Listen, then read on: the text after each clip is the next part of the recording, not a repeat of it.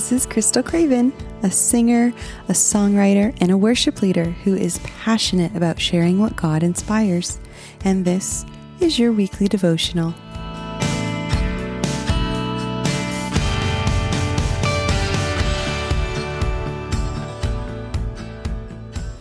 So, we are still in this section of Luke 11, um, and we are talking about demonic possession. So we will be reading from Luke 11 24 through 26. And this is where Jesus said, When the unclean spirit has gone out of a person, it passes through waterless places seeking rest. And finding none, it says, I will return to my house from which I came. And when it comes, it finds the house swept and put in order. Then it goes and brings seven other spirits more evil than itself, and they enter and dwell there. And the last state of that person is worse than the first.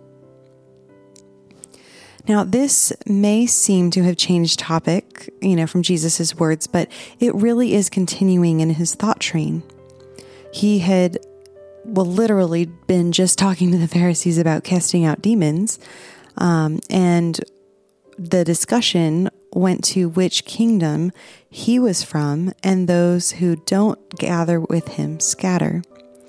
So now he's talking about a person who has been freed from demon possession, and it gets themselves, you know, they may get themselves cleaned up, so to speak, after they are uh, freed from the demon possession, but not necessarily filled with God which then just opens themselves up to even worse possession later.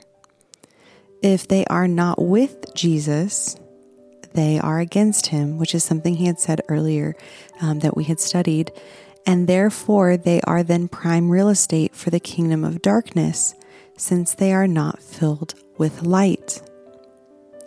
Now, I want to preempt uh, the rest of this devotional by clearly stating that Christians, so followers of Jesus who are filled with the Holy Spirit, cannot be possessed by demons. Because if someone has the Spirit of God dwelling inside of them, they are sealed as set apart to God, and Satan has literally no power or control over them. They are not of this world, they are living in it as a light of the world. And just as darkness cannot penetrate light, since darkness is literally the absence of light, so too is a Christ follower who is in the light cannot have the demons of the kingdom of darkness dwelling in them simultaneously. So, just simply put, being bought and paid for by Christ, followers of Christ means we belong to God and are not the possession of Satan, therefore, cannot be possessed by demons. Now, this issue of the state of a person is a really important one to know, even if you are a Christian and therefore can't be possessed by any demons. Why? Well, because you never know when you may come across a demon possessed person.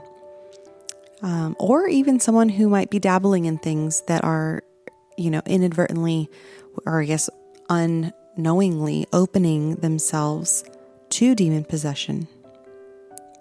Now, if you were to come in contact with a demon possessed person, which is more common in some ministries, like, you know, serving um, maybe the homeless community, for example, casting out a demon would only be half of the battle. Because after they're free from possession, they still have sin to deal with.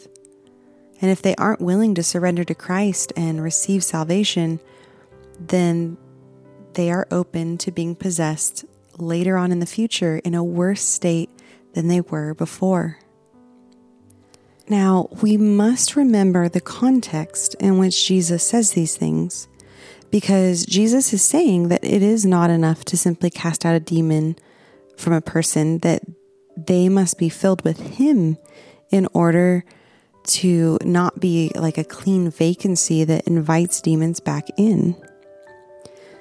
Now, previous to this, if you recall, Jesus talked about uh, the strong man and the stronger man. And Jesus is the stronger man who has authority to cast out demons, and he has the authority to completely redeem anyone who accepts his salvation.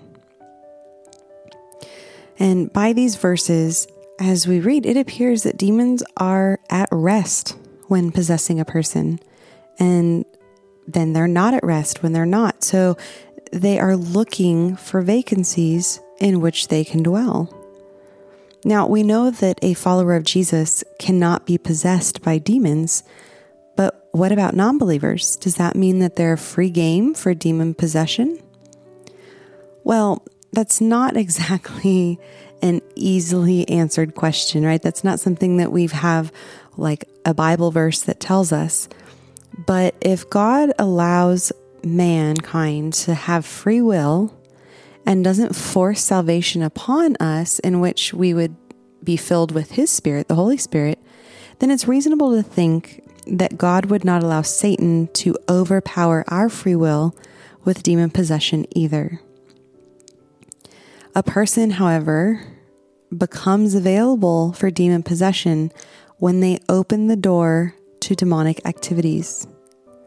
So, messing around with tarot cards or Ouija boards, occult practices, or things like that, these are all activities in which a person uses their free will to open that door to the demonic spirits. And we do need to warn people about this, especially young children um, that may not even realize uh, the the heaviness and the weight that comes with what they might think are games, because they shouldn't be dabbling in these things. No one should. It is very serious. So, ultimately, what is Jesus's point here? Well, the point is if someone is freed from demonic possession, they also need to be freed from the bondage of their sin to be truly free. And the only way to do that is through Jesus. So I will leave you with John 8:36, which says, So if the Son sets you free, you will be free indeed.